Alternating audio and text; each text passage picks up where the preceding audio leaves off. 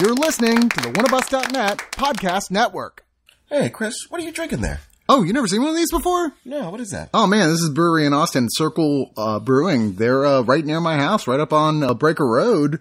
They got their own brewery with a bunch of stuff. This is actually you're gonna you're gonna think I'm lying. This is I think the best American Hefeweizen I've ever had. Circle Get Brew. out. It's made in America. Yeah, yeah. Wow, that's Yeah. high praise coming from you. We'll take a sip of this thing. Try that. All right, let me see. No, no, no. That wasn't the Hefeweizen. That was the IPA. Yeah, no, I that The Ladybird. Yeah, that that's good too. Man, they make a lot of good beers. And like I said, you can come visit them at their tap room right down the street here from me, uh, on, on Breaker Lane. It's, um, it's delicious stuff. And they actually became the sponsor for the, the website, oneofus.net. Wow, good guys, and they live right down the street from here. They certainly do. And you can even get their beer in convenience stores now. Ah, convenience store. I'm gonna just walk over to Circle.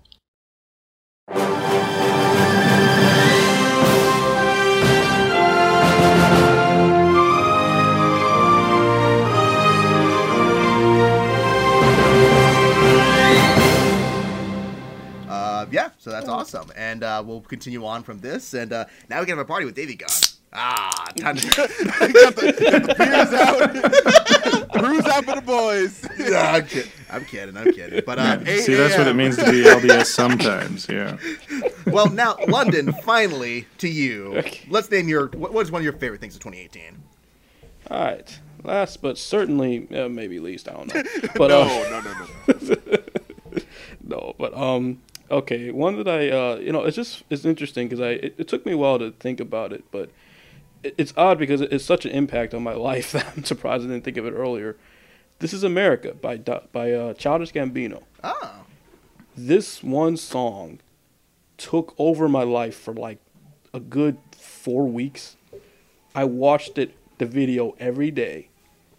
And every day I would see a new piece of symbolism. And it was just so brilliant. I love the beat. And I love how it just rams into your head. And I love all the just ideas. And I love the social impact it took. I love seeing the news and everyone's trying to talk about, oh, what does this mean? What does this mean? What does this mean? and hearing hearing people criticize and talk about and not understanding anything about it, it was just a lot of fun. And so, oh Yeah. yeah, and it just it, it kind of and also it brought me into like I didn't know how talented Donald Glover was, and I really just kind of like looked into. it. I'm like, oh my god, all his music is great, and like you know I, I kind of like fell out of liking rap for a while, but this one brought me back into it, and I was just like, wow, it, he's so ah, just it, it's such a it's such a great song, and um, and it's so powerful. Like the beginning of it, it just the um just it, it, and just the, the the bang and then the you know the, the whole dragging the body away. And then the dance itself is actually kind of like you could, could dance pretty well too. And I was like it's like it, it's supposed to be symbolic of you know of like the struggle but it's like it's a good dance too. so I would think about and I just and oh god I could like, like I mean I could do a I could do a pretty I could probably go like ten minutes just dissecting it but I'm not going to so As the Oh, number, no, as the number one yeah. Donald Glover stand since like 2009, welcome. you know it's funny because like I. I'm kind of in a weird place with that that thing where I'm like, I don't think the song is as good, but I think the video is amazing. Like the one that Hiro Murai directed for it. It's like, because I feel I don't know why. Like for some reason, I feel like the song doesn't work as well without the visual context. But with the visual context, it's all great altogether. Kind of. You thing, know what? You're actually right about that because the thing is, is I tried to listen to it on Spotify like a while after the video like died down on the buzz or whatever, and honestly, just little things like the gunshots between each beat switch make that song so much more because it feels as drastic as the song is, and so when you hear that in the regular song, it doesn't have it. So it feels like something's missing. Yeah. No, It also absolutely. helps that we, yeah, because we watched that video like fifty fucking thousand times. Then like you you just associate it with that, and just yeah, just the visual. Yeah, like you mentioned, there's so much visual shit, like little things. Whether it's like horses dragging a body in the background, or just like people watching the chaos with camera phones and shit. It's like there's it's it throws a lot at you that Donald Glover has done a good job of not explaining a single bit of it. He's like, listen, you could have your own interpretation of it. I just put it out there. You know, it's so funny how people keep asking him. It's like it's kind of very obvious. I mean, it's not like it's not like a David Lynch film. It's like we Right, get it. I it's very it's not exactly it's very subtle. straightforward. It's in the lyric, right? there's no dancing little people in this in that video. The- but It's not even like the Us trailer because people people have gone crazy with analyzing shit. They're like, Yeah, oh, they have. this is symbolism for the black struggle. This and Jordan Peele's like, that's not what the fuck that means. We just- this movie's I'm not, not, about making race. a race movie this time. Yeah. Also, we got treated to a bunch of the parodies of everyone parodying that song all over the place, Ah. including the uh, "How It Should Have Ended" guys with the Mill- Millennium Falcon version. Oh my I was god! like, oh, I haven't seen This that. is the Falcon, Lando Nando Calrissian.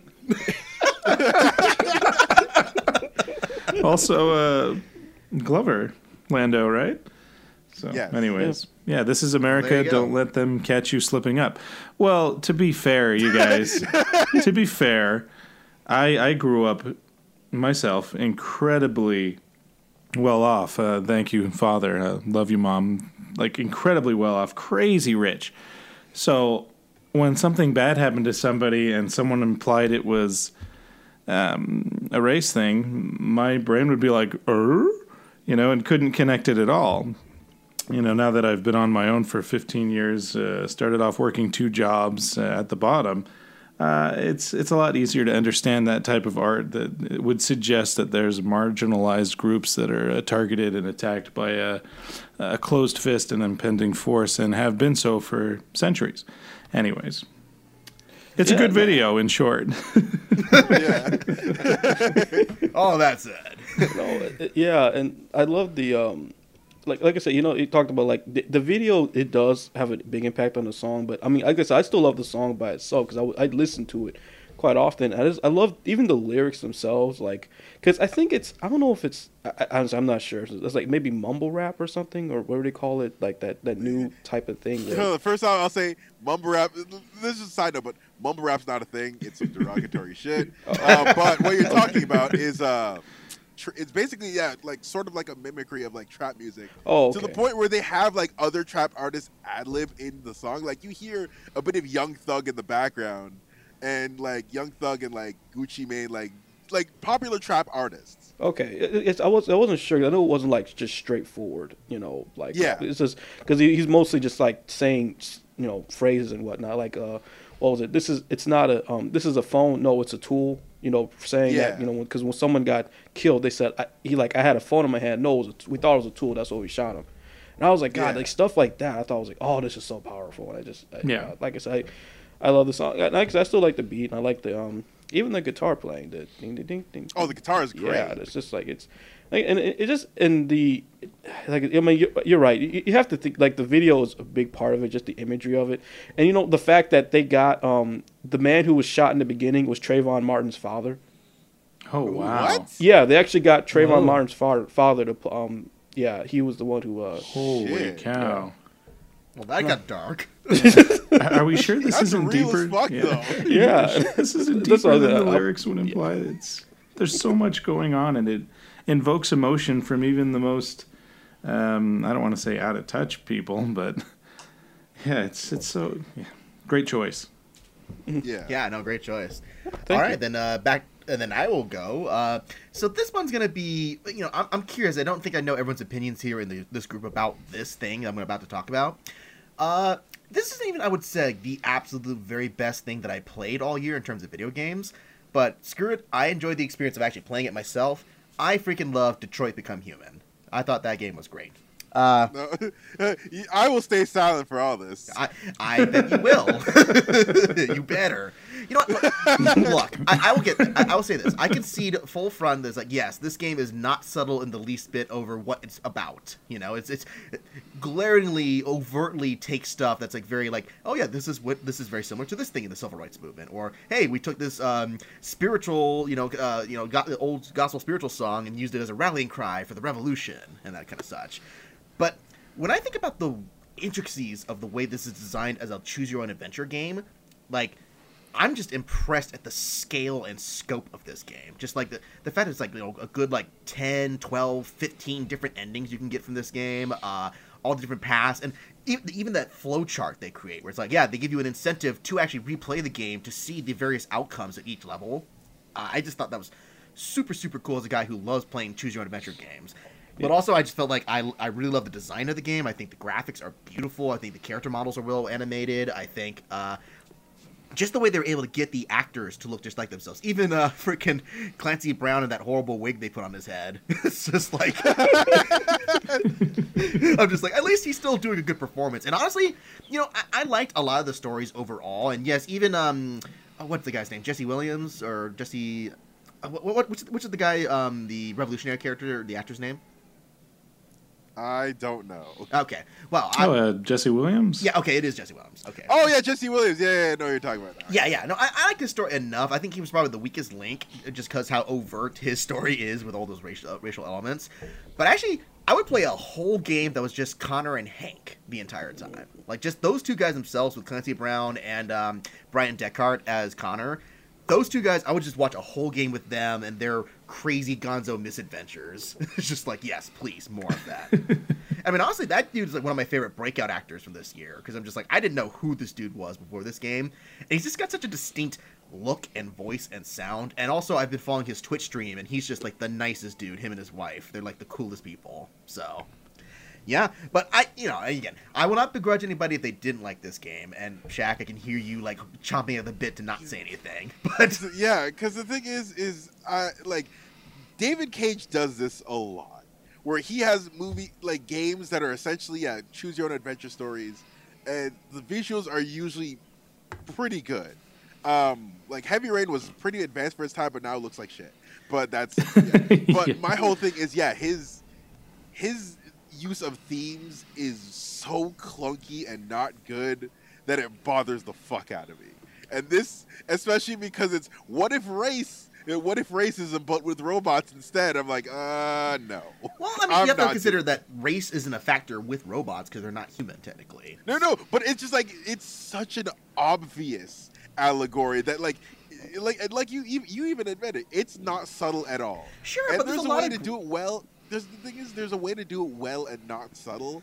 But this, to me, was not it. Yeah, but I mean, I would argue even some other great movies people have praised have not been subtle at all. Like, you know, honestly, I think Get Out is a really good film. Yeah, that Green movie's Book. not very subtle. Mm-hmm. You know, not even the least Exactly. bit. That's that's what I mean. Yeah, yeah. Like you can you can still be not subtle and good, but the thing is, is that for me, David Cage is an incredibly shitty writer, see, because I think this is the best writing he's ever done, personally. So, which is not saying much considering I- everything else is dog see, because. I've actually complained a lot about his writing in the past. Where I'm like, I think he has some really great story ideas. I think he has some good character stuff.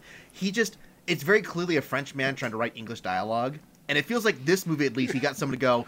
Maybe we should cut down some of these words and fix the grammar a little bit, because man, I remember Heavy Rain. There were just these like long compound sentences he would write where I'm just like, dude, like pick one sentence instead of four to explain that same emotion. You know? Heavy Rain's fucking dude. Heavy Rain. People still try to defend it to me. Heavy Rain. Heavy Rain's fucking atrocious. Okay, think now now I got to step in here because I actually like heavy. I own heavy rain, so it's like, I own I it have- too. It sucks. I have to step in here with a completely unrelated thing because I just looked up Clancy Brown uh, image search from this game, and it is hilarious. I don't know the why they Kurgan gave him that joined a wig. Japanese boy band. I don't know why they gave It's that emo wig. It's Kurgan. so off-putting the entire time. yeah, but uh, j- j- if, sorry, that I'm, now it threw me off. It looks so bad. oh, remove his head. Why? Because he's a Highlander? No, to get rid of his fucking hairdo. I don't want to see that shit. okay, I, this is just a personal request, but I just want to know. All right, because I've played Heavy Rain, despite its flaws, I still like it, and I, I really did. I you know I, I connected with it, but with this new game, what, the, the thing that's selling point for me is, is are the themes are they as blunt or as bad as Bright? Uh, n- I don't think no, so personally. No. Bright. Bright was much worse. Okay, Is that the uh, Orc Cop show? Yeah, yeah, the movie. Yeah. I didn't. I didn't finish it. I don't know. yeah, no, I, Well, then you're just saying that they didn't have orc cholos in it. like, Maybe it needed that. Maybe Orc it cholo. did. I don't know what uh, Android cholos would be like, but that'd be interesting. no, so I know I, I knew that was going to be kind of a you know iffy pick with people. I just I personally enjoyed it, and I just remember because I played it with my friends the first day we got it, and it was a great experience. It's like watching a movie with your friends and playing it at the same time. And I know that's not everyone's cup of cup of tea or their jam or whatever, but I we just couldn't stop watching it. Like we literally played like seven hours straight or like six hours straight with that game. No, no, so. seriously, the reason why I defend Heavy Rain is because there are moments in Heavy Rain because you know that there's parts that you can't like redo, where I lost my shit. Like I was on my edge, and like there, there's a car, the car chase or the car scene. I was, I got a high from it. I was Oh, like, the part for me is the part when he cuts off his finger, where I'm just like, yeah, I was like, oh my god, like though there were some great intense moments in there, and I'm like, oh mm-hmm. wow, like it, it's just the, you know, the, like David Cage, you're right, he he has, I wouldn't say he's a bad writer, he just he's extremely uneven.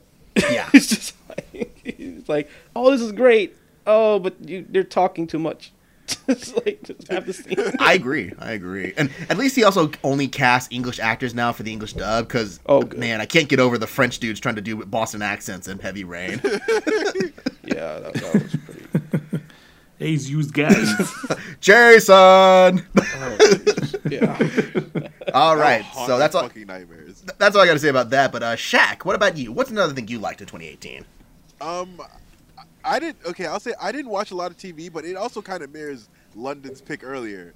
Atlanta season two Ooh. was some shit. My Good, the good stuff, not the bad stuff. no, that's me. That that good shit. But the thing is, it, it it's another thing where Donald Glover has decided to be the weirdest human being. Trying to be the Black David Lynch, where he's just like, I'm just gonna have super bizarre things happen and not explain it. And especially with season two, Robbin' season, where season one was very much like it, it had a very straightforward thing. It was like, hey, they're trying to navigate their way through the rap, like the the music industry, and it's still mostly comedic. Here, he's like, I'm just gonna go for darkness because some of these things here are like, for example, Teddy Perkins, the the, the main episode that everyone's talked about this season yeah. is horrific. Like it is nightmarish and bizarre and creepy. It's I, I- like there's no real words I can talk say about it without you needing to see it. Because it's mm. fucking bizarre. And then there's other scenes with other characters like Brian Tyree Henry where he gets assaulted by people claiming to be his fans and gets chased into a forest. And a lot of weird shit happens in that forest. And you're just again terrified for him because at the same time it's one of those things where they use it at the same time as an allegory of him not wanting to be like that friendly rapper like who like poses for pictures on Instagram and shit. He's like I don't want to do that. But then by the end of it he just kind of resigns himself because they take a really scary way to go, "Hey, listen, you're to have to do this type of shit." And also, I got so uncomfortably relatable during one of the episodes. Actually, not even one of the episodes. At least good two of them.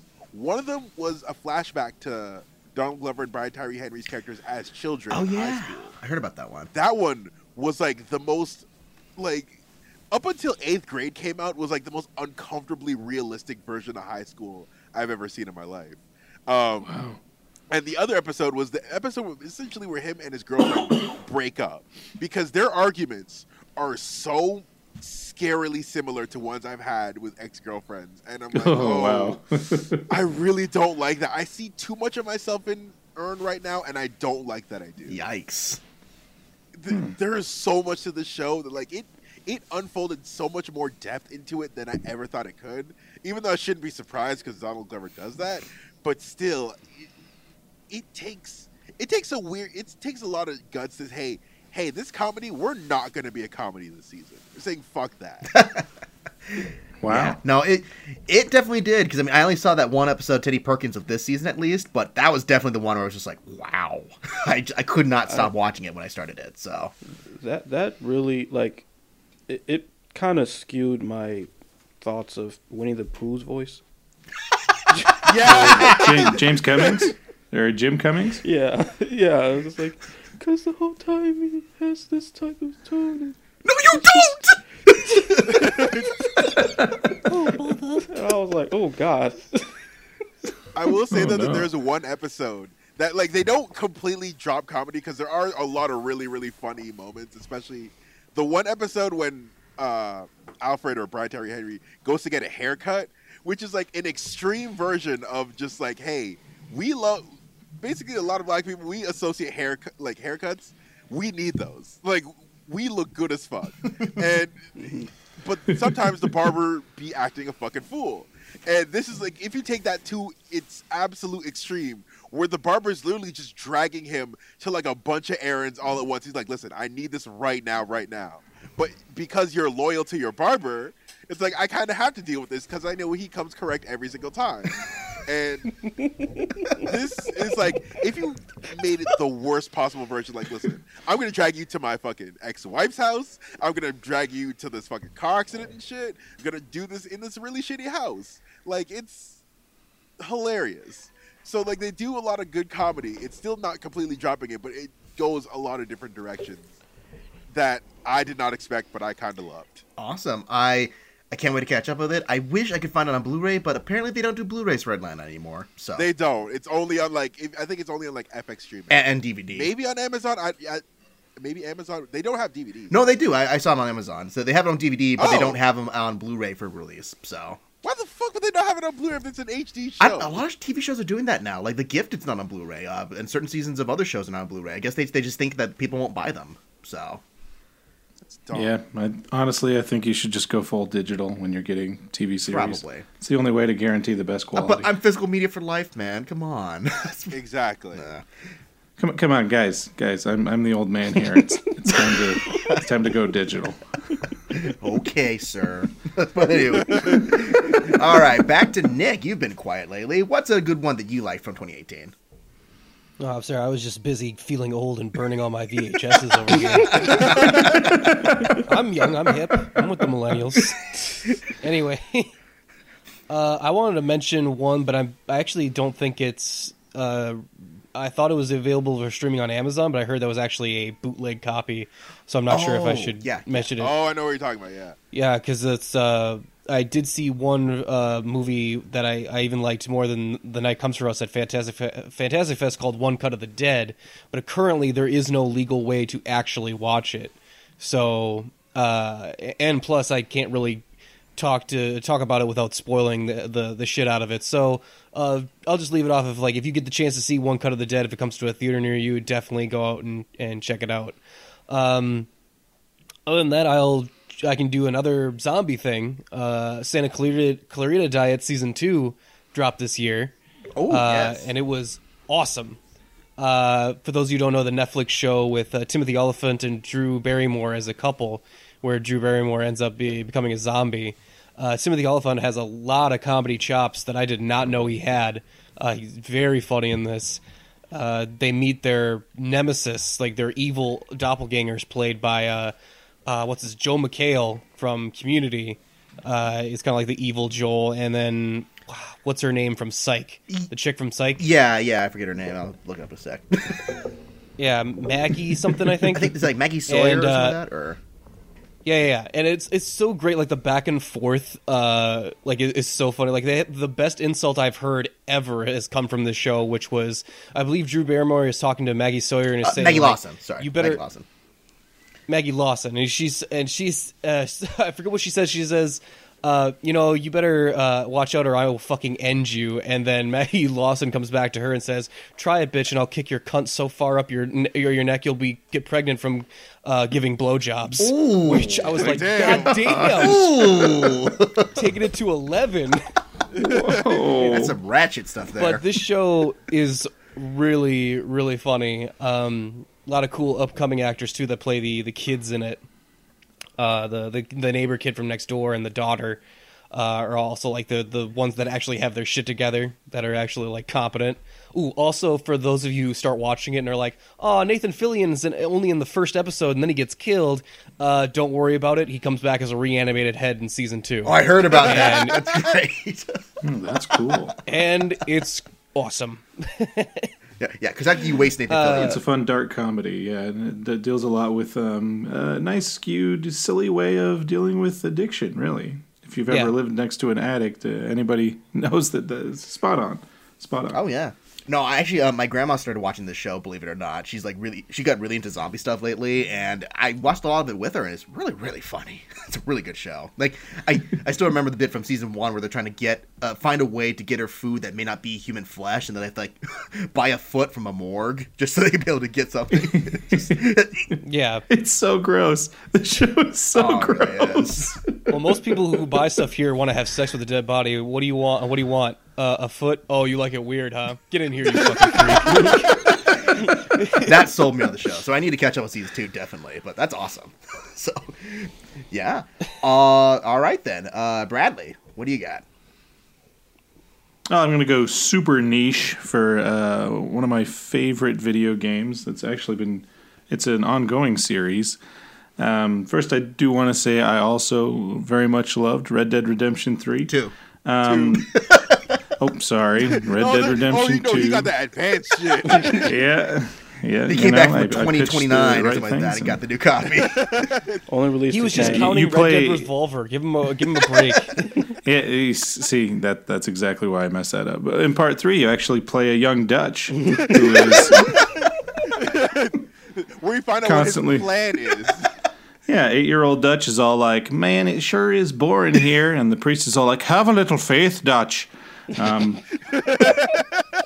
anyways, you are the master of accents, Bradley. that that's the origin of that. Um, no, I, I grew up uh, playing pinball my whole life and uh, very much enjoyed it. I'm a bit of a wizard myself, and uh, on the PlayStation 4, Xbox, the Switch now, and even on your Apple phone. I don't think Android. Sorry, uh, correct me on that comment section.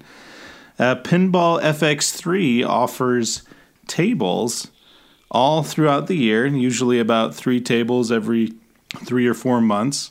Um, to make this one of my favorite things a bit relevant, they just offered up some solo tables. I haven't seen the solo movie. That's Han Solo, I suppose. But the tables are incredibly fun, so I'm sorry or sad to hear that the movie sucks. You know, they got a Lando table, a uh, train robbery table, I don't think and um, It was not that the bad. third one, ha- I think the third one might be just a random Star Wars assortment, but I don't know. I haven't seen the movies. And also, they just required the license for Williams tables, which were actually pinball tables when I was young. So it's been an incredibly exciting time for me and my little pinball FX3 game. So if if you ever want to download that or spend a ton of money like I have on all those tables, um, you can see me in the, the top scores there as Pants three one six, and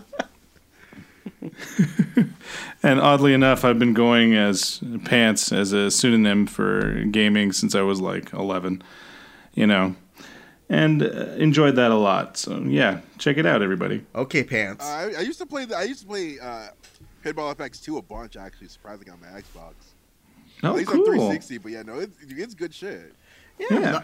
If I was getting the high score on a Lando table, I definitely bu- put Colt 45 though. yeah. Oh, getting the high score is so hard. There's always somebody that you, you know. It's one of those ridiculous uh, challenges where the top ten is like, I don't know, 600 million, 650 million, 700 million, and number one will be like 1.5 billion. Just give up, and it's very sad for me because I'll I'll never achieve those heights, but I'll still claim the status of wizard. So. I think the guy's initial spell out God. It's like give up now, mortal. Pretty much, you cannot beat this. No, it's like what's funny is when you see the high scores of uh, advertisements. Like the number one pinball score is www dot yada yada yada, and it's like, oh come on, man, don't don't monetize my hobby. Eh, Everything will be monetized in the future. But anyway, anyway. Yeah. no, that's awesome. I, I've only tried a few like free pinball things on like old Xbox 360, but that, that's cool. So, um, London. What about you? All right, let's go on the old list here. Let's see. Da-da-da-da-da. You know what? Yeah, I'm going with this one. So, crazy rich Asians. I, yeah, interesting. Okay, when I still had Movie Pass, I am so glad I never bought that. yeah, you you you're you lucked out there. they, they they really make it hard for you. To, well, they don't make it that hard for you to quit, but they kind of do try to trick you a couple times. When you Oh yeah, no. Anyways, even if you quit, they'll they'll just keep pay, making you charge uh, for it. So Yeah, they're, they're like they're like saying, "Are you sure you want to quit?" Like, click, yeah, yes, I do, or no, I don't. what if we say pretty Yes, please? Will you not quit? or they're saying, "Do you accept these new? Do you accept these new um, regulations?" Like, yeah, whatever. Oh, that means you're still in. that got that got me a couple times. But anyway, so Crazy Rich Asians. One thing I will give them that is, um, you know, when they were doing a whole thing where you can only watch, well, there's they are. You can only watch like the movie that they give you.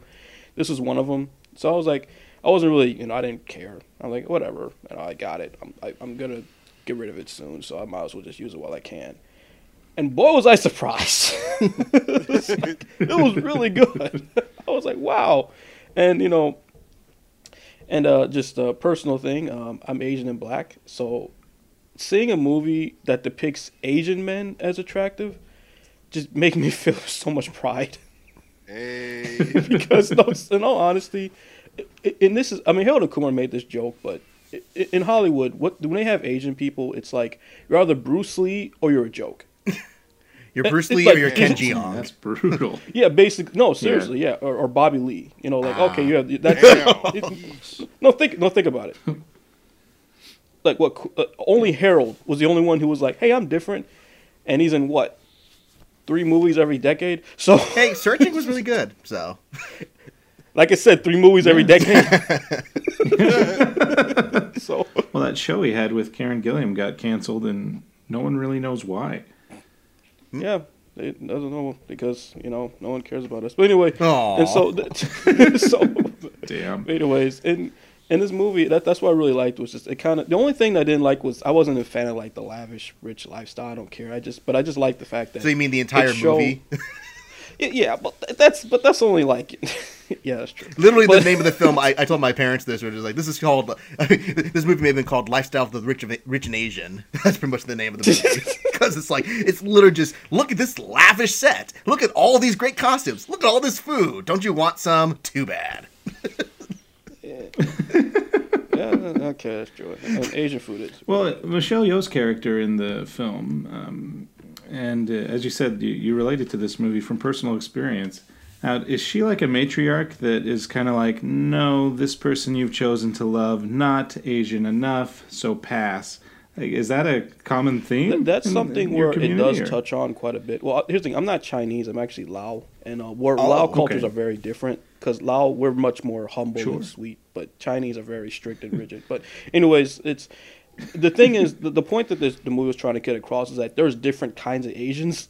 like Asian Americans, Yeah. a lot of times don't get along with Asians in, in China and, and or in, you know in, in Asia because we have different cultures and and like see what's interesting enough is the movie did really well here. It did horribly in China. Oh, it bombed. because yeah. the, the the the the matriarch character Michelle Yeoh, she is depicted as the villain here, but and over there she would actually be depicted as a hero because in China tradition is everything. You know, it's not about like love and romance, passion. They don't. That's all. You know, they think that's an American thing. They think that's stupid. So they think. So when they saw her there, that was like they said that's an insult to them because that's. But that's basically our counter argument to them. So that's what they, I think is so interesting. That's the whole dynamic of like what's surrounding the film. So Well, I do think Hollywood does have a problem with Asia in general when someone's cast, uh, you know, an Asian actor, we'll say John Cho again, is cast as a character. They're like, oh, look, it's the Asian. And it never, ever delves any deeper than that. He's just the Asian guy. Oh, he's playing Sulu because he's Asian, you know, that's that. So hopefully, and I think 2018 has been a huge year for breaking down those stereotypes and that includes with uh, Crazy Rich Asians being so freaking successful critically and at the box office. yeah, you know, I just the thing is, I, you know, I have to say, like, is it is it like a phenomenal film? No, but it is it is very pretty. And the guy who directed it, I think he directed like Oh, dance uh, John M. like Chu? Step Yo, John M. Chu he used to do fucking Step Up. Yo, Step Up was my shit. Yeah, it- it- the But, movie, yeah, no, he, he was great. He was really great for this. Yeah, no, he was. It just it felt like the whole time it felt like a musical, like it was gonna break into a song or do. And there was just a lot of just really, really just pretty scenes. Like there's a wedding scene. I think is just, it's just I think it's just gorgeous, and It's the most extra shit I've ever seen, but I wanted to be there so bad. Well, even like the, yeah, like- like that bachelor party with the bazooka fireworks and everything else too, and no, I was just thinking the whole time. I was like, wow, this is Black Panther for like Chinese. Even had like a, it was like a under, like in the jungle. It was like you, you had to go find it, and it was like it opened up, and it was a giant mansion. I was I was surprised they didn't have a force field bubble. Secret. They did have guards. I never felt more broke than watching that damn movie. So you got Killmonger saying, "Is this your king?" and Like, Michelle oh my- Yeoh saying, "Is yeah. this your love?" You know, so Literally, Yeah, we need something to of it. relate to Shaq. We needed something like uh, sane upper middle class uh, uh, Canadians. Yo, please. yeah. Well, I'm quite fond of you. Oh, I'm fond of you too. Well, I don't like it, but let's have the wedding here. okay. The end. yeah, okay. Sorry if we troubled you any inconvenience. Eh? We- we- we- let's have that, but let's have like the Black Panther soundtrack playing over it. Just, just Yo, please. yeah. Ooh, and then we could have one for white people, cra- uh, crazy poor uh, Caucasians, or every other movie ever. Every indie movie. Every Oscar bait movie. which I actually have one of those movies on one of my top of the year. So Oh, God.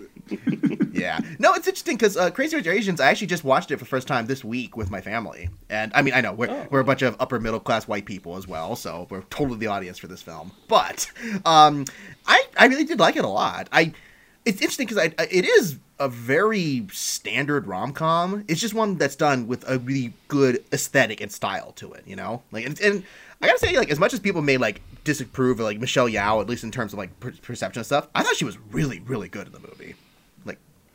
Like dude, she was so good. yeah. yeah, she's a fantastic. I always said like. No, I- I'm- think she should be a runner up for like if if someone drops out of being in favor for the Oscars, like she could be a good like supporting actress contender. I mean, she may not get in, but at least she would be eligible. I think she's totally worthy to get in, personally. no. I, I, I think she proved that like, hey, I don't have to do martial arts. Yeah, you know, Well, yeah, she she did that with um at least for American audiences. Well, maybe I'm speaking ideally.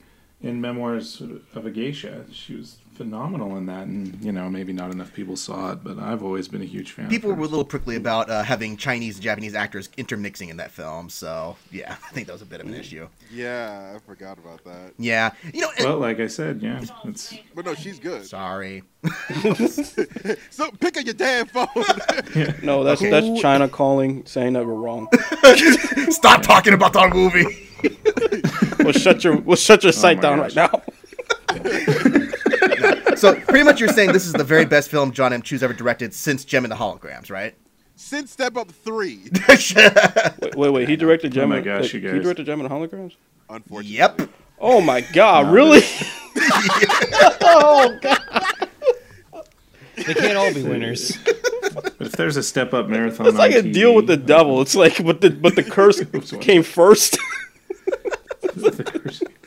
The curse- He also did GI Joe too. you seen 2. Jem and the Holograms? I So haven't seen it. Uh, Oh yeah, Jesus! really wow. And- oh, he also did Now You See Me too. So there you go. He's had um he's had an interesting interesting career up to this point. Also, hey, listen, you're talking about the two best music documentaries ever made. Justin Bieber Never Say Never and Justin Bieber's Believe. That's right. He did do those. Oh gosh dang. Also Canadian. Hold on. Yeah. Um yeah, no, fucking crazy changes. I'm not even a romantic comedy person, and it does every single thing I don't like about romantic comedies. But it was so just like, it still felt so genuine that I was like, God damn, you know, I'll give you that pass for this one. Yeah. And then it kept doing those passes. and I'm like, you know, fine. God damn it, you won me over. And you know what? Well, is there like a um, second to third act break misunderstanding that can be resolved with a maybe 30 second conversation? Or Yeah, A little bit, Yeah, that's the one but- that always gets me. yeah. Well, I'll tell you what. If Tyler Perry can make a movie every other year that just employs every unemployed black actor in it, then the Asians can have their thing too. Also, um, what's her? I don't remember what the actress's name is, but Oh, the Awkwafina? sister.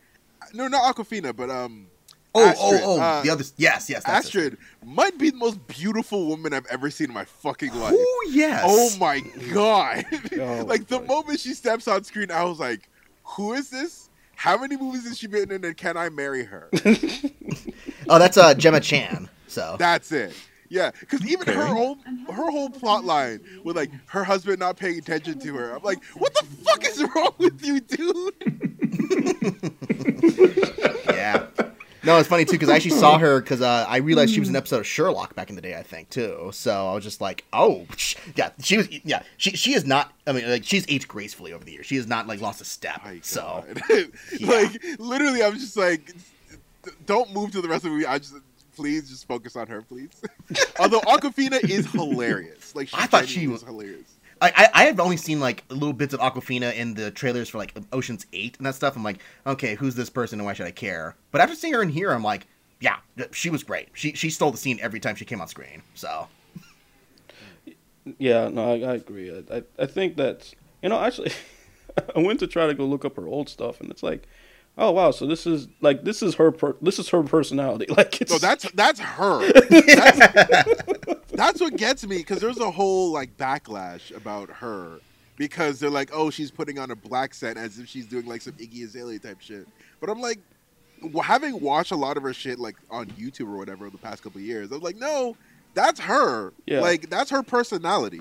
yeah. Yeah. and of course, when you think about that, who'd you cast to play her father? Ken Jeong, of Yeah, course. of course. To this is the best he's been in a while. And he's only in it for five minutes, so that's the best he's ever been in five minutes. So Yeah, he's a uh, comedian that's also like a super doctor. No, yeah, like a guy, real right? good doctor. Oh, my parents Okay. didn't believe me at first. I'm like, oh no, no, no. He is a trained doctor. Like he literally has a degree in med- medicine. So it's just really funny. Yeah, that's interesting stuff. Yeah. Well, no, we got a lot out of Crazy Rich Asians in that one, but uh, no, that's a, that's a very good movie. So I, I totally that's totally awesome. We awesome. had to cover you because your phone kept going off. Sorry, I know, I know. My, my all my parents' equipment is starting to like. What are you doing, Justin? What are you doing? a second, I was like, is, I was like, is this your cubicle or something? Are there other workers beside you? I'm Well, it recording. sounded like a goddamn corded phone. Like it was like a corded office phone. it, it, it is a landline. like, what the fuck? It's a landline phone. Where are you? Idaho. What is Quick, a, guys, we have to save Justin from the early 90s. a landline phone? I'll, I'm gonna have to look up what that even Hey, is. in Idaho, there are some places that still don't have great cell phone reception. So there we It's go. have the, uh, 2019. Yeah, hey, you know Why what? do you I turn it still on talk to people who silent? don't you just know have to Idaho is a unplug it? state. So I'm just saying. Wait, wait, yeah, of course it is. That's where we get our potatoes from. That's that's about every- that's about as much as people know. That's why they will not send cell phone coverage over here because that's all. It's the farmers. We got everything's fine over there. They have their potatoes. Oh, Ugh. Well, anyway, moving on from that. Um, you know, there's oh gosh, there's so. I mean, you know, this is the problem with doing these best ofs. There's so many gosh dang freaking movies on my list here, but the one I'll probably give a little bit extra credit to. Uh, you know what? I'm gonna go talk about this a little bit because I really dug the Ballad of Buster Scruggs. I thought that movie was great.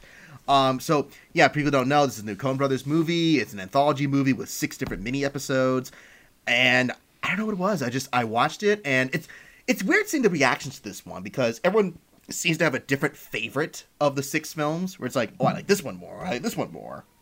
Or you know, there's a common consensus. Really? People say that it, it peaked at the first short film. Sorry, go ahead.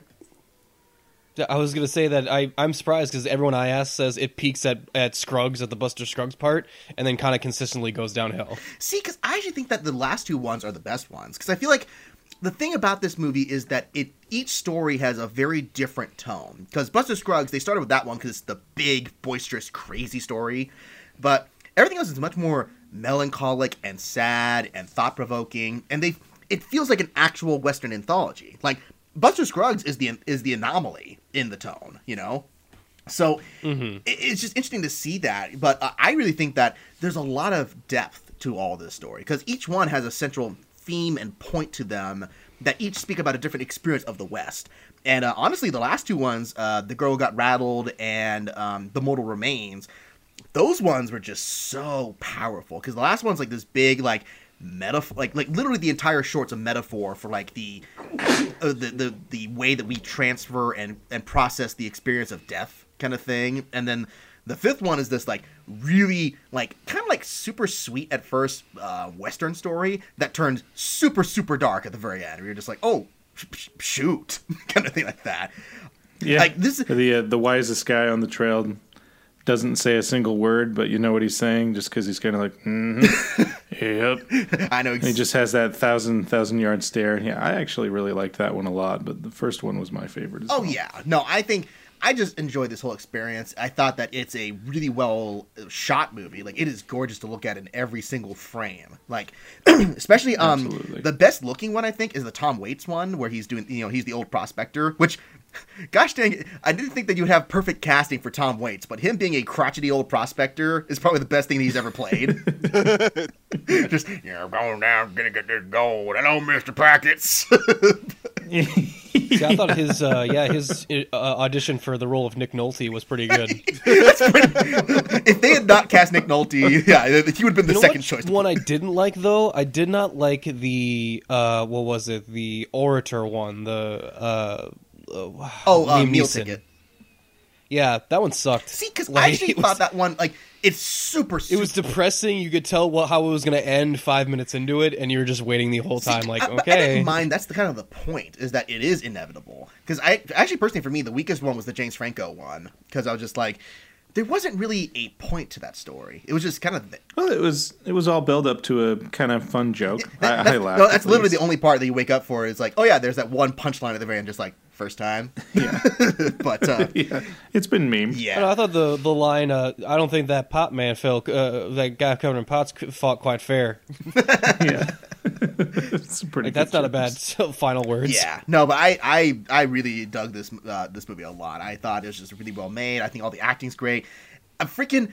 I'm I'm gonna cam- campaign for this. That song that they sing at the very end of the Buster Scruggs short, um, when he, uh, I'm not gonna say what happens, but that very final um, cowboy ballad they wrote for the movie, that better be nominated for best uh, best original song. That that song's great. It's not gonna win because we already know Lady Gaga's got that locked down, but man i and even um because the guy who's also singing it with um tim blake nelson's character is a professional singer like they cast him just so he can sing that song at the very end so i'm just like wow it's really really good Well, it sounds like a real, not like people singing nowadays about the Old West, but it sounds like a song someone in the Old West would have been singing, you know, Oh, yeah. on the trail. So, well that's yeah, the thing is that they song. actually in the beginning they were singing actual like traditional cowboy songs you know uh that, that Oh, like yeah. cool water that first one that they sang it was like yeah that's a Mm-hmm, actual cowboy ballad that's voted one of the most like you know iconic songs of the cowboy era and so they found something that sounded just in like just in line with that same style and tone of music so yeah i know not the most popular choice i'm sure but that one i really really dug a lot personally so No, I'm I'm glad the Coen brothers, who notoriously hate endings, found a way to just make a movie entirely of just second acts of movies. uh, hey you know No, it- well, I, I I love how everyone laughed and no one was like, "No, that's not true." I, I almost I will said say it, at least wait, the it- girl who got rattled hmm. actually did have an ending to that one. So yeah, that one like like some of them do have endings. I'm being exaggeratory, but I know. they Well, that also of- could have a third act, but meal tickets more or less a whole second act. To be fair, so yeah. uh, but I yeah I enjoyed it. So all right, final round. We'll go through this quickly enough. But uh, Shaq. Okay. Uh, I can only name one more thing, right? Or are we doing one more round and then list? Yes. Yes. Okay, gotcha. All right, so I'm gonna see what I can pick because I'm gonna pick a movie this time. Woo. Um, I'll try and pick something. You know, actually, you know what? Fuck it, because I feel like, like we've all praised them enough, but I feel like I still should just. Actually, no, no, screw that. I'm gonna. I'll, I'll bring those up when we do my list, because I'll name something that's not in my top ten, but uh, we had brought it before because we had brought up his name a, a bunch. But John Cho in Searching. Searching is maybe the biggest surprise of the year to me nice. because by all intents and purposes this movie should not work. Like it, we've seen movies that are, that are like the the whole like hey it's entirely on a computer on screen. Like we've seen that with unfriended done well to mixed reception. But this had such a surprising amount of depth to it. Um especially that first the first five minutes are basically a digital version of up that I basically saw my entire lifetime through because i've been just using the internet for so long i'm like i remember all of this like all these technologies all these are used really well uh it also speaks to the power of fucking John Cho as a lead actor and how we need to make him the lead more shit because he is incredible in this. Like he's one of the most underrated performances of the year. He carries his whole thing well. Like he does a lot of dad type things where like he's operating his daughter's computer when she goes missing and he's like, "Oh, what is this thing?" or um like I don't know how to use this thing properly. And he, he does a typical fiddling with new technology, but at the same time, his performance is so driven by how much he really does care for his daughter. He wants to see her safe, and they use the tech. They use the technology really, really well. Like they use it a lot for like revealing information that you don't. It's not entirely obvious. They use it well for comedy, just like really good, great cuts in like time and like where were you this time and then you find out where that that like suspect actually was and it's such a great fucking gag um the mystery like you feel so genuinely invested in the mystery because you're looking at all the clues at the same time that he is and then when you fi- make a discovery at the same time it feels so rewarding and they do a really good job of a lot of red herrings. Because there's a lot of times you're like oh like it might be this horrible horrible thing. It's like no you might it might be logical to think that but no it's actually not. And when it actually comes to the big reveal of where it was like okay you know what? This makes sense. And the way it wraps up is so satisfying because you're just like yes we did it in this certain way. Like we finally solved the mystery. And i was just so engrossed in a way that i never thought i would ever be with a movie of this type this whole uh entirely through an internet movie or whatever but it does its job so astoundingly perfectly, especially for a directorial debut. I don't know, remember the name of the guy who directed this, but for a first feature, this shit is impressive as hell. Nice. No, I uh, I've been meaning to catch this. I actually picked up on Blu-ray as well because I picked up a bunch of movies I didn't get for Christmas. But uh, yeah, this looked really really good, and it seems like it's probably the only one of these like yeah computer internet based movies that really knows how to use the format as a cinematic technique. You know. Exactly. Like I never thought it could be done, especially in a theater setting. It works really well, surprisingly. Oh, and the, the guy's name, he's the writer and the director. It's uh, Aneesh Chaganty. I think that's how you pronounce it. Yeah, but yeah, he did a great job with this. I I couldn't be more impressed with it, and I was upset that it kind of just barely got kicked off my top ten. Like it's still it's at like number twelve. Yeah, no, I had a few movies like that too. Where I'm just like, I really should have put this on my top ten, but I think these movies are better, kind of thing. You know, just yeah. No, that's great. Yeah, but that yeah, you got check it out if you haven't seen it. It's probably one of the most overlooked gems of the year. Oh, absolutely! I can't wait to see. Like, I'm so mad I didn't get the chance to see it before the, I made the list because I really wanted to put it on there. So, nah, well. well, I haven't seen it either. I, I just want to say and add to it. It's such a relief to finally get a movie where the internet exists and social media exists and uh, web searching, you know, all the stuff exists, and the movie isn't. And that's why society's bad. You know, like so No, many all- internet movies are condemning of the technology that we have to live with and have to live in these days. So please stop condemning what the world is turning into. Yeah, Please, no, it, it works. like it that. works so so well. That's awesome. No, I, I can't wait. So, all right then, uh, Nikki. Um, I find this odd here that I was looking on the list of things that the Gathering guys didn't cover. Did no one really talked about Barry? Did they? They did not, uh, but yes, please talk about Barry because I love. Well, they this kept show. bringing up that they thought someone else would bring up Barry, so they were sad they didn't brought up bring up Barry. Barry. Yeah. Yeah, because Barry was fantastic this year. Of as far as new and originals coming out, I mean, some stuff like I mentioned, Santa Clarita Diet. It's season two was still doing good, but this like as far as the new things this year, I think Barry was the top of my TV list. Uh, and it was it's great. Like uh, you you you think you're watching just kind of like this, you know, kind of down to earth comedy uh, with you know these quirky characters, and then suddenly like halfway through, it starts to really get into some dark territory, and you're like, oh wait, no, this is a this is a really heavy drama that is like really dealing with some dark themes, and uh, it just gets better and better as it goes on and uh, uh, what's his name? Who, who plays Barry? Jon Heder or Bill Hader? Oh, Bill Hader. Bill No, Hader. no, not in the point John Dynamite. Hader, God No, Bill damn. Hader. He is great in this. I can't believe how good he is in this. uh, He is shockingly good, like really, really good in this. his his way of playing this assassin that's kind of like I don't know, like there's a sense of innocence about him, like like this guileless thing to where when he does some really messed up stuff later, it's kind of it almost feels out of character until you remember like, "Oh no, he isn't he's an assassin. He's a a bad guy." Like he, he's his moral compass isn't quite right. Um, I forget what episode it is, but like when he has to deal with his old army buddies, uh, or one of his old army Oh, buddies. yeah. Like that's where the show goes like, oh wow, this did this did not go where I thought it was gonna go. Up until you get to a season finale, which I, in my opinion, is the best season finale that I watched all this year. Especially the last final scene, which was like, oh man, uh, Yeah. like it it lets you sit there and goes like wow okay like it it, it really uh doesn't pull any stops uh when it comes to you know the, the how deep its characters are gonna dig themselves into these bad situations and what they'll do to get themselves out it, it's like a funnier kind of breaking bad to me that i really uh I, i'm really can't say uh, enough good stuff about Oh yeah, absolutely.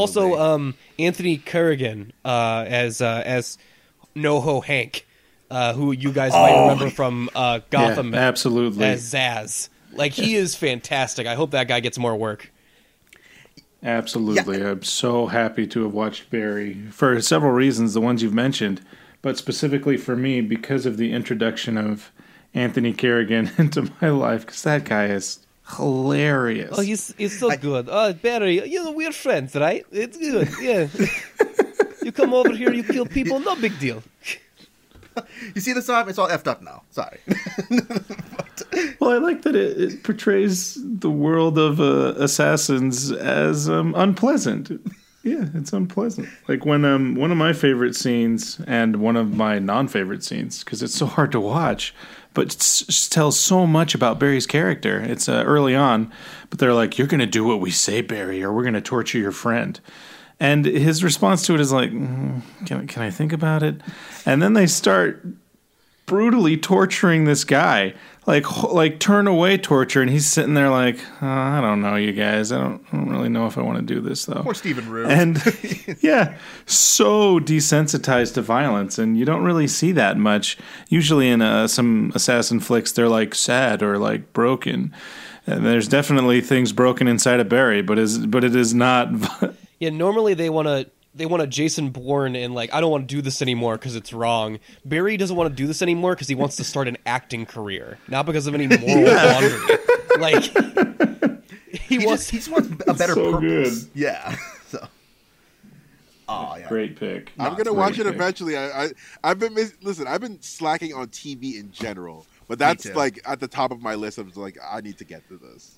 No, I'm so happy I introduced this to you, Nick, because I, I remember I, I saw the first four episodes early because my professor got a uh, screener copy, and we couldn't get enough of it because we were just watching it. And then I uh, finally got my fiance to power through it with me, and it was just we couldn't again we just couldn't stop. Like just one episode, just like okay, one more, okay, one more, okay, one more. Oh, it's over. It's only eight episodes. Shoot.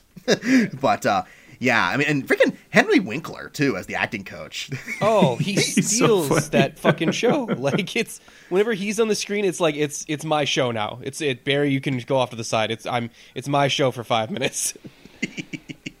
uh, no, they they both won Emmys this year for the roles, and they both deserved it. They were both great. well deserved Also, yeah. D'Arcy Carden is a small role in there. If you if you don't have enough of her as Janet from The Good Place. Oh right, yeah, she's the uh, the friend of the main girlfriend, right? Mm-hmm, mm-hmm. Yeah, yeah. Oh, that's great. And it also led to one of my favorite, like, I don't know why this scene stuck with me so long. It was just so powerful. Uh, when they're doing the actual performance of Macbeth later on, and Barry has this big moment, and you're Yeah. just like, wow, that was. Like it was more dramatic than most dramas that I see this year, you know. yeah for sure Oh yeah, That was great, Barry. Whatever you had to do to do to get that emotion, you just got to do that Oh, no. every night. please don't. Yeah. Well, it really puts an emphasis on how important a scene partner is, and that's there's so many in jokes about acting and acting coaches, and it's Oh, so, yeah, they make actors like the great. pettiest people in the world in this movie. So, which they which they kind of are. Well, not all of them. Some of them are, you know, but yeah, the the lead, um, the lead is definitely a character I've never seen in the show before, where she actually has a nervous breakdown. Oh, uh, because her friend who she yeah she, her friend who she thinks sucks is getting the lead in this show, and she can't she literally can't handle it, and it's so funny but so sad to watch because it is petty. It's very weird. Yeah. No, I. This show is great. Everyone should go watch it. Absolutely. Uh, Bradley, I think I know which one you're going to talk about next. Oh no, no, I promised myself I wouldn't do it since it's on my big list. Ah, okay. Um, so I'll talk about something incredibly niche again, something uh, pretty much unheard of, unless you're really into anime. Um, every anime this year, 2018, spoiled everybody because new streaming services are coming out. Tons of licenses have been picked up.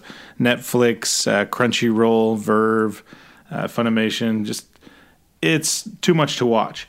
Usually it's like, oh, I hope I can pick up some, but now it's just too much to watch and you miss out a lot. But I'm going to talk about an anime called on Netflix, Aggretsuko, which essentially is Adulting is Hard, the anime. and it wouldn't be an anime if it didn't feature cute little animals, and it does. Uh, Retsuko, the titular character, is a red panda who works in a cubicle, um, does some kind of word processing job, absolutely hates her job, and she lets the aggression out of that by uh, going to a karaoke bar and death metaling. And it's so. Yeah, it's so funny to see this cute little red panda like be like, "Rah, darkness consumes my soul, and um, the dub and the sub are both absolutely fantastic. Now, what really brought this over for me, because there's a ton of cute little anime uh, animals that do things, uh, probably like 10 or 15 of them a year, to be honest with you. But this one has so many fun themes. Like, Aggretsuko at work sees this crane and her friend, an ape, um, and they're like the boss bitches of of the company, and they call themselves that. And you see him at first, and they're walking, and their walk is impeccable and amazing. And Aggretsuko's like, "Ah, I wish I was more like them. And then they turn the corner, and the ape holds her back, like, Oh, damn, my boss bitch walk is really hurting my back. and, and Washimi, the crane, will be like, Calm down. We can't show any weakness at work. I'll give you the number to my chiropractor. And that's what the the whole anime is about. It's surface level characters that it dives deeper into them and goes over some incredible, actually helpful advice for adults. Like uh, one of the biggest things was Aggretsuko says, "I'm going to get married, fall in love, and then have the perfect life." And you know how people dream of that, and that's fine. That's a good dream to have. But Washimi, you know, tells her, "You know, Aggretsuko, there's more to being a housewife than just being married." And that comes with a whole new you know, table of problems, and any life that you're going to choose comes with a table of problems that you have to deal with. So don't dream of escaping problems because they'll always find you. And I'm watching this cute little red panda listening to this crane, thinking, oh my gosh, that is really good advice. so, yeah, I absolutely loved it. It's only, I think, 10, maybe 12 episodes in a Christmas special. Um, it's a lot like The Office. Uh, again, Adulting is Hard, the anime. Check it out. So what's the actual title though? Aggretsuko. That's A G G R E T S U K O. And it's got like this angry as hell looking red panda screaming into a microphone on the. on the advert. so. Nice.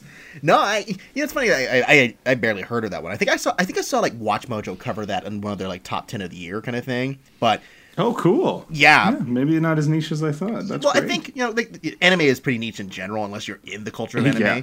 But that's true. Yeah, but it's nice to see because I think I would say anime is really good at showing stuff that we don't see in American cartoons, like especially stuff about real world topics. Like we we sometimes tackle them, but we don't tackle them in that way that anime does with like small intricate details. Like even um, I mean, I didn't add it on the list here is because I mean it's like what number like 16, 17, 18 on my list, but it's like uh, Mirai, the movie that we watched earlier. Yeah, absolutely. You know that one Because just I deal. Oh, sorry. I, so I was gonna say, I think the difference is that because anime in Japan, anime is prime time slots. Yeah. like it's it's not just like a thing that's like for a niche audience. Like it's mainstream as fuck. And so I think because it is like because it is so mainstream over there that they they have the freedom to just address like regular adult topics because it's just another format. It's like as if we have like, it, for us, it's like The Simpsons. It's like just Yeah. regular adult animation. Yeah, no, and that's uh, that's the thing about it. it. Is just yeah, they, they're able to. It's it's the way that cartoons are accepted there as not just being for kids, which I think is nice. You know, it's like yeah, they have kid cartoons, but then you can have kids and adults watching the same stuff and get different things from it. You know, it's just Exactly. yeah, yeah. No, because I've seen some really good like slice of life anime where there's no bad guys, there's no magical powers, there's no supernatural stuff. It's just watching people do normal stuff. Like I saw a freaking anime about ballroom dancing, and that was actually really, really good. So yeah, no, that's a good pick, Brad. So awesome. All right, London, you've been quiet there. What's your final pick for this round of uh, top uh, best of 2018? Okay, well, um, before yeah, get to my this one got bumped off my top list, so I'm gonna stay in China, and uh, I'm gonna talk about a documentary that I saw at Fantasia Fest, which is the People's Republic of Desire.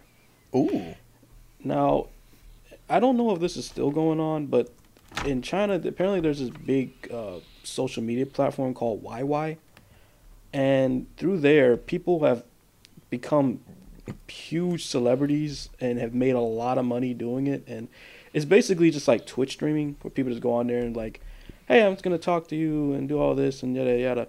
But as the documentary gets kind of goes on, it gets deeper into just how rigid the social hierarchy in China is because the it's like the YY people their fan base are normally people of lower classes who don't have as much money because they and so they get like all the views but they get funded by wealthier people who can't have the fame but they have the money to back the YY people so it's like this weird like it's just so strange like the way they discussed it I'm like I was like getting into it I'm like wow this is very it's like because here we think of like PewDiePie, you know, and like oh whatever, you know. But Yeah. there it's like they have like this big, true. like there's like this huge market, and it's like this big, like they had this intricate social system about it, and like everyone's explaining why they, you know, they like this person or or what why you know. And the thing is, because in the, in the documentary we followed two um uh two famous uh, YY uh, participants, and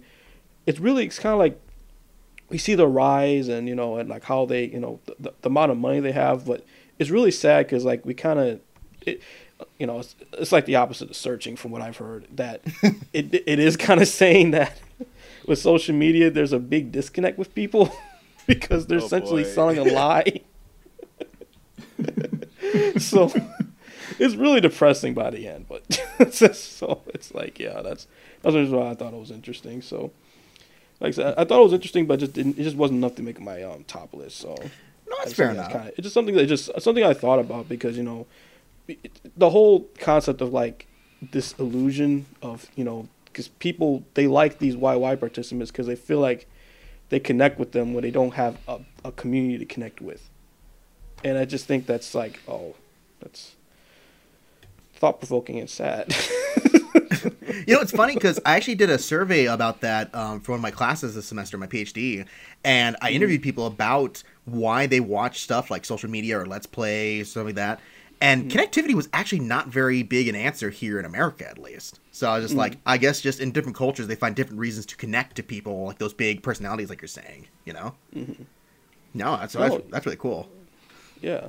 No, and like a big portion of it is like they they give like people will donate money to them and that's like it was like their big that's like a big competition or something and it's like they say like them giving money is like them connecting with them in some way and I was like wow that's just it's just it's, I guess it is I think it's just a fascinating documentary and um also it's really filmed in an interesting way because like they have things where when the YY people they're they're doing a stream. It's like you're in the audience. It's like a bunch of digital people, so you see the little comments, you see the little donation marks. So it's like it's like they're on a stage and we're just viewing them.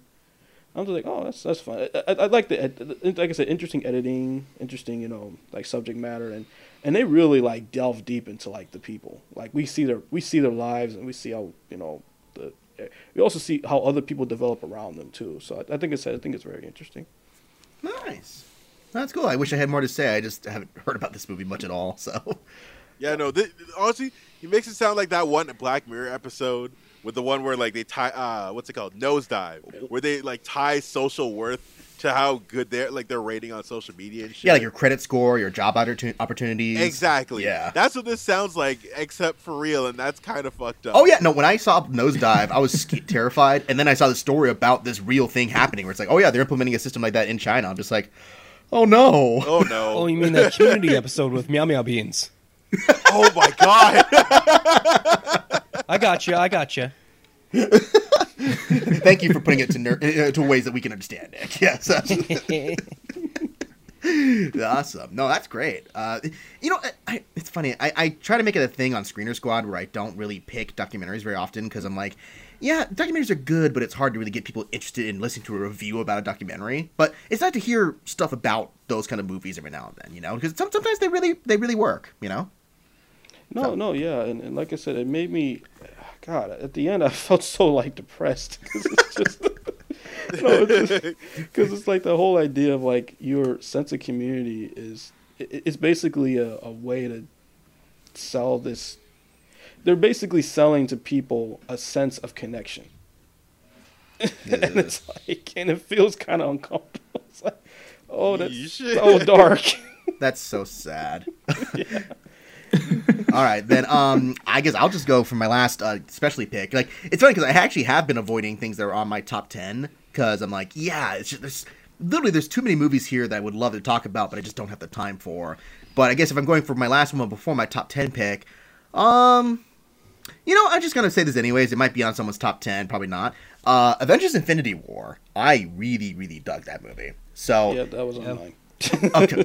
Yeah, it's, it's on my top ten. I was gonna listen. Yeah, that listen, mine that too. was one of the ones I was gonna bring up until I decided on. You know what? subject. You know what? Was Then listen, screw we'll it. I'm not gonna talk about. some I'm talking about somebody else. No, no, no, no, no, no. You already said, you already said it. Okay. You already said it. No. We're gonna talk about it. Listen, here's the thing about Avengers. There's so many ways it could have fucked up. So many different ways. Like I'm talking maybe like 100s Mm-hmm. And it didn't fuck up in any of them. I like watched- that is a shock to me. I just recently rewatched it on Netflix, going out and hunting like for stuff that like, nope, there's a reason they did this, there's a reason they go here, there's a reason that the battle takes place in this place, and like everything is set up. It made it when I went to go watch Aquaman, I'm like, why is this simple plot confusing me so much? like, it's really just going to get a magical thing to defeat the bad guy. And yet I, fo- I followed Infinity War way better. Like I was like, I'm not confused at all. Yeah, you know it's funny because like Also, I do yeah. feel like the only thing that was like a hindrance to Infinity War is that it was it was spinning so many plates at times that sometimes you forgot where to put your emotions to. Or I'm like, should I be more invested in this plot line or this plot line or this plot? No, it's kind of all the same kind of thing. But at the same time, it's saying it's all done so well. Where, where like yeah, for three hours they have this huge labyrinthian plot and you can follow every step. You know, um, unless you haven't caught up with uh, the, uh, the MCU, because in which case, you know, sorry, this movie's not for you. Yeah, they've stopped tailoring tailoring I to you think it since still Civil works. War. It still works. It's got great visuals. It's got great comedy. It's got great action. I, I don't think you need to know too much about the MCU to really enjoy the movie. I also And love that if that's- in, uh, Disney seems to not care about violent deaths as long as it's the bad guy. right. Yeah. Like, Well, If you're as long guy, as you, nah. if you only show just enough blood, like just a little bit, you know, that's fine. No, Black Widow got Actually, smeared what- with whatever her name was at the very end. Oh yeah. oh, that blue blood. Ooh, oh, some of funny her is thing in my is- mouth. Yuck. yeah. I was actually talking to a friend of mine over at New Year's, and I was talking to his dad, and he was like, he had just seen Infinity War. But the thing is, he had not seen. Uh, I don't think he's seen a lot of the MCU, but he was just shocked at the ending, which I also give Marvel like massive balls for actually doing it. Dude. like I, we all know, obviously they're gonna like come back for the next movies. We're like, we're not stupid. I had the But at same greatest time, theater For experience. you to end with Like, exactly, Yeah, with- same, with- same. To end your movie with half of your heroes dead yeah. is such a ballsy move that I'm glad they actually did because it also helps establish the fact that hey, Thanos is no fucking joke. Like we've been setting up this villain for ten years. No, This Yeah. is the guy. as that was I, I love the, the Thanos will return. as that was happening, a woman up. a woman behind us on That the was theater messed up. went, I hate everything right now. and then when the credits rolled and they said Thanos will return, people started to clap, and then that same woman yelled, Don't you clap for that. It was awesome. That's amazing. it Oh, was dude, literally going back to see the movie like the opening weekend was like watching an, it was like watching an episode of Game of Thrones with someone who had never seen who never seen the show, read the books, and you got to the Red Wedding, and you just sitting there with a stupid grin on your face. and Everyone is just Yeah. in abject horror That's 'cause of the Rus- everything that's happening. The Russo brothers just know like, how to make a moment. They know how to make a moment out of something. You know that scene where uh, Captain America comes out of the shadows and everyone in the theater pumped their fists in the airs? Oh, Even yeah. we all saw Yes. that scene Yeah. in the trailer.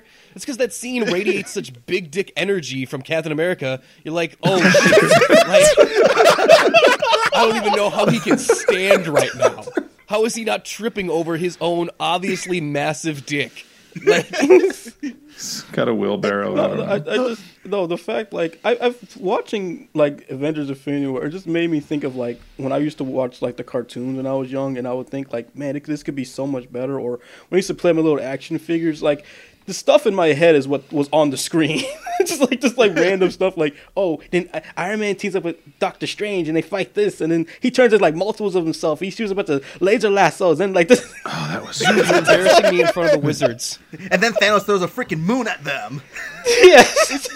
Oh, Well, Thanos' That limit is a break. test- that is a testament to how good this movie is. That Thanos throws part of a fucking moon at somebody, and that's not in the top five moments of the goddamn movie. yeah. so cool.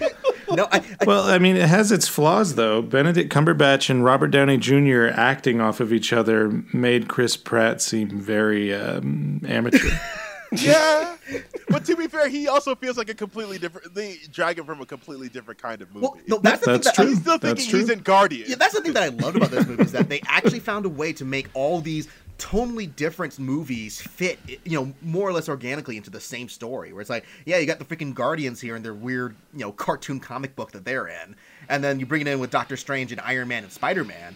And somehow it didn't implode upon itself. You know, it's like it just it worked Yeah. just well enough. You know, especially um, what was it? The one bit with uh, Mantis where it's like you know they're like, "What do you guys do?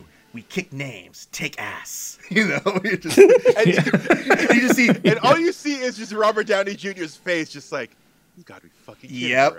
me yep. Oh, I love No, and who would have thought that a team up of Rocket and Thor? Nobody would have ever said, "Yeah, I want to see that."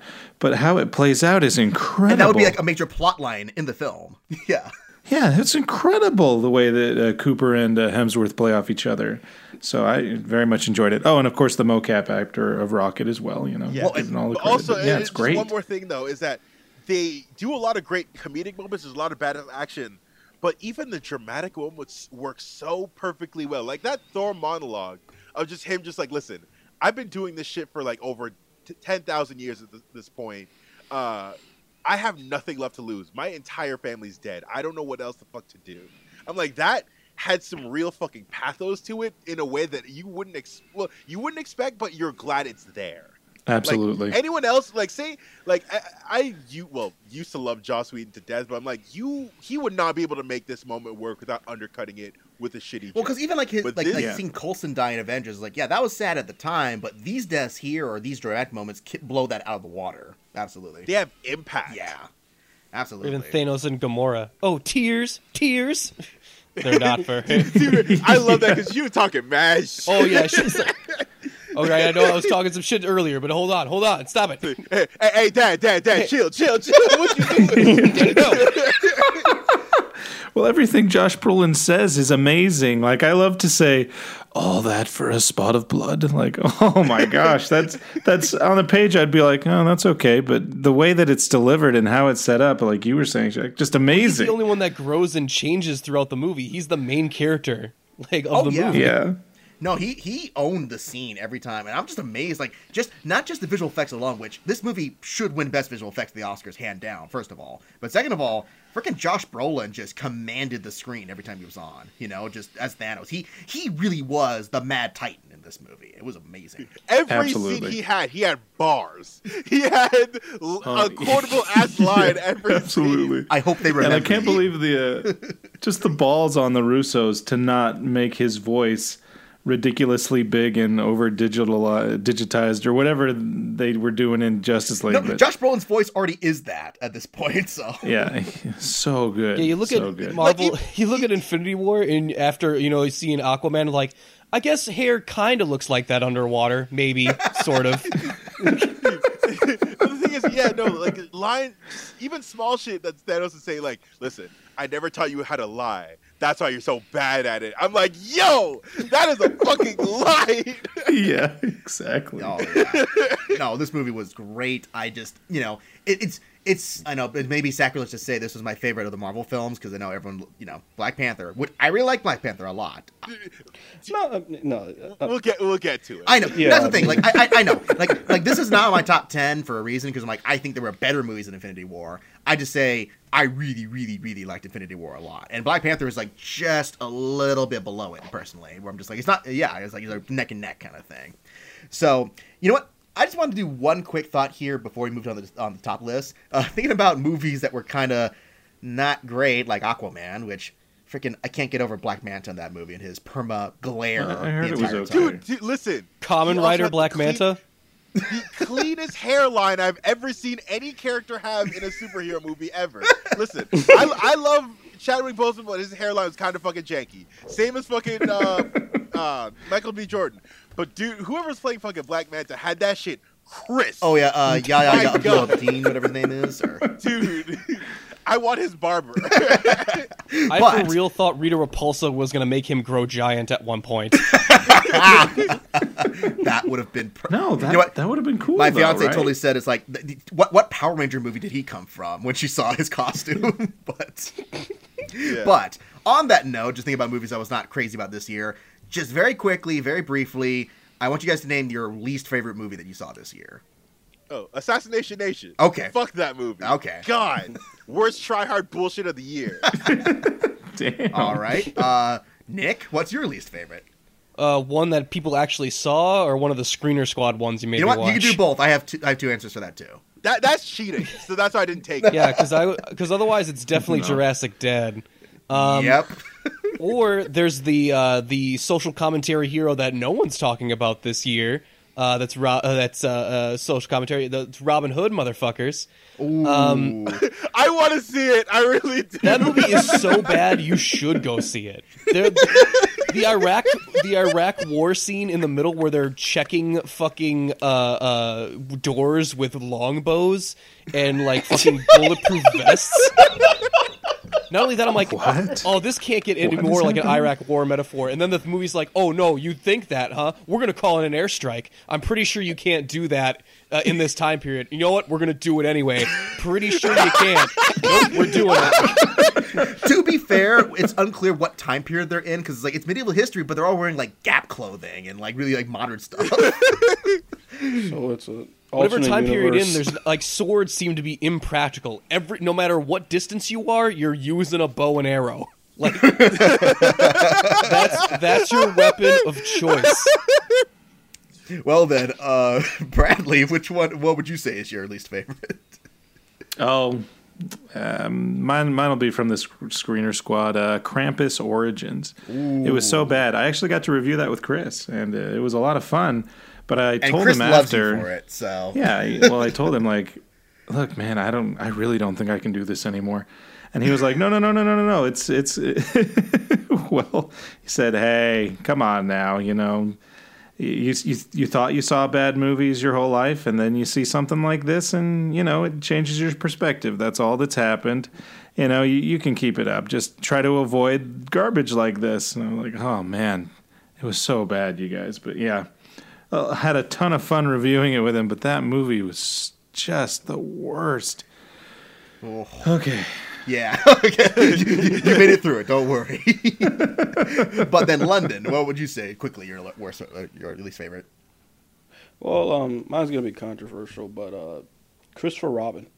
Okay. Ooh, really? I Damn. hated this movie with a thorough passion. It Damn. like because you know okay. No one likes me. I grew, I grew up bother. with Winnie the Pooh, and having you know the first half of the movie just have Christopher Robin berate him the whole time. I want to jump into the screen and clock Christopher and clock Ewan McGregor. I know we like I, Well, I mean, when your life, when your wife is Hayley Atwell, could you really have that bad of a midlife crisis? Also, dude went to war. He's seen some shit. Yeah. He's like, I can't do that happy old shit no more. but you don't need to take it out on the Winnie the Pooh. Come on. yeah, Pooh, Pooh, you you've never been in the shit. You've never seen the shit I've seen. Yeah. Well, what, what seems to be Starts the talking like an old Nam veteran. No, and then Oh, the part on. where, like the part when he almost drowns, I'm like, all right, you know what? Just, just, just leave him in there. Put him out his misery. Oh F man. this guy. Well, that's probably not the the tone it was going for. So yeah, I seriously thought the way the movie was going, I'm like, is he just gonna die here, and then like the girl's gonna take over, and she's gonna take care of Winnie the Pooh and the gang? Because seriously, I wouldn't be surprised at this point. Hey, it might happen. but uh, that's ah, God. I, I I was so hyped to see that movie, and then I started hearing very much like it's okay. So I was just like, no, that's a Yeah. It's I li- like. I thought it was okay. Like it does a lot of terrible things that kids movies fall into. At least kids movies at this time, especially the ending, which is so fucking beyond stupid. No, that's the thing is the movie. You don't know who it's made for. Like it feels like you know, it's like they took a kids film and adapted it to forty year old men going through existential crises. You know, like it, it- like what is this for? like it's like either make them crazy or just make the make a fun little kid movie. Don't combine the two. It's just weird. oh yeah. And for me, it's always like you have a wife and kids, dude. Handle your shit. You know. And Maybe that's just Yeah. personal experience, but yeah. No, fair enough. And then, uh, me personally, I mean, I know my actual answer, even though it's a Screener Squad pick, is the um, freaking Ugly Sweater Party movie that Brad and I had to sit through. Because, Yeah. that was- What? yeah. Okay, so I'm this two is a- of them now. uh, you if, if you have not listened to my review, you got to go back and listen to me. I haven't listened to it yet. No, I'm gonna go. I like I was like like bad. seething. Like I was almost mad at Brad because we had to watch this movie. Uh, well, no, I was mad at Brad because I'm just like, why did you make? no, me yeah, you, this you made that abundantly clear. Oh yeah, it was. It's this horrible, dumb movie where you have to like watch these two jerk offs going to a Christmas party, but there's a sweater that's possessed with the spirit of a serial killer, and Oh Jesus! yeah, it, just from there it goes on to a bunch of like crass. Like you know what? I bear.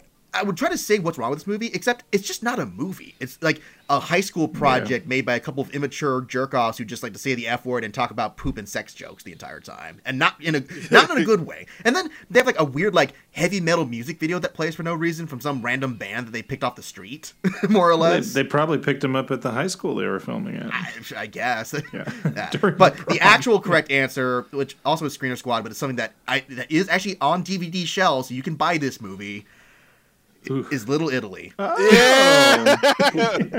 I'm so glad. Listen, I'm so glad you see that stupid ass shit. Oh my gosh! I, you know, I, I can even say like I'm not even gonna say like it's the absolute very worst movie ever made because I've seen so many Screener Squad movies worse. But in terms of like big scale movies that you could have actually have seen, wow, it was.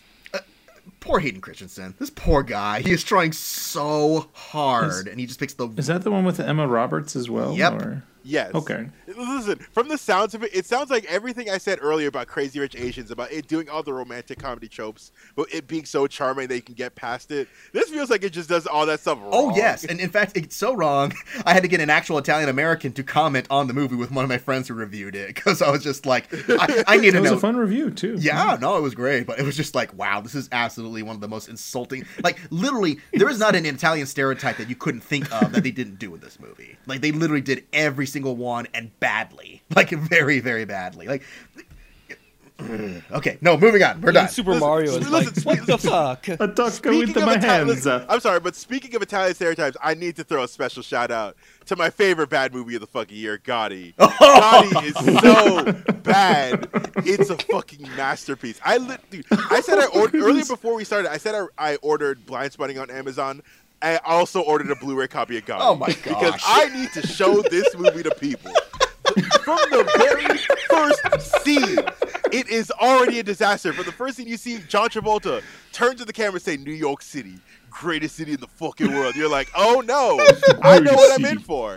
Having di- freaking diegetic pit bull music in a movie that's set in like the 70s and 80s. Having a scene where it's like the the mob boss is saying, "You need to take take over all five uh, fucking boroughs of the New York," and having to list them going the Bronx, uh, Manhattan, Staten Island, and you're like, this man lives in New York. He knows what the fucking boroughs are, and just it's so incompetent Yo, on so oh many.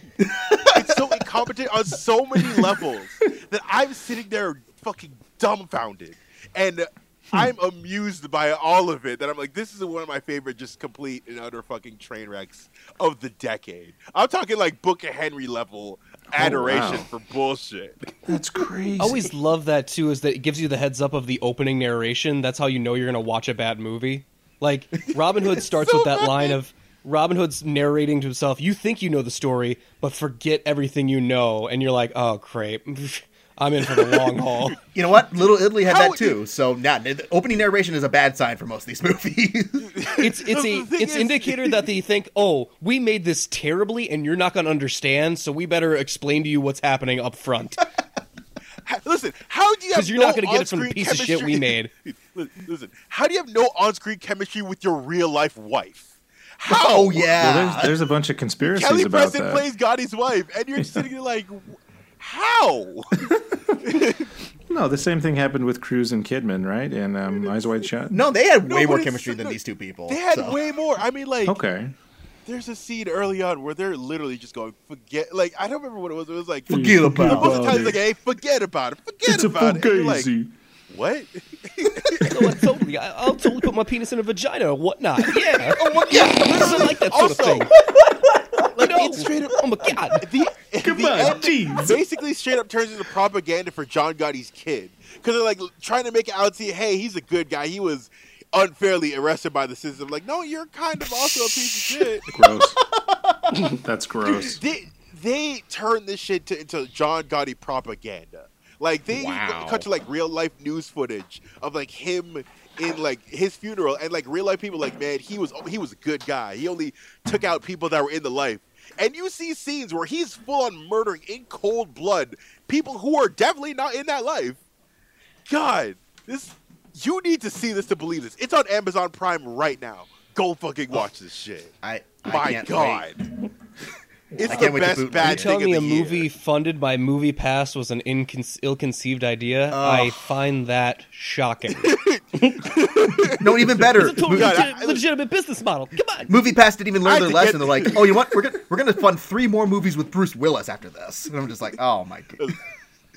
I'm sorry, I had to get all that out my chest. You really My- thought he was going to get Oscar stuff for this too? I heard. Poor.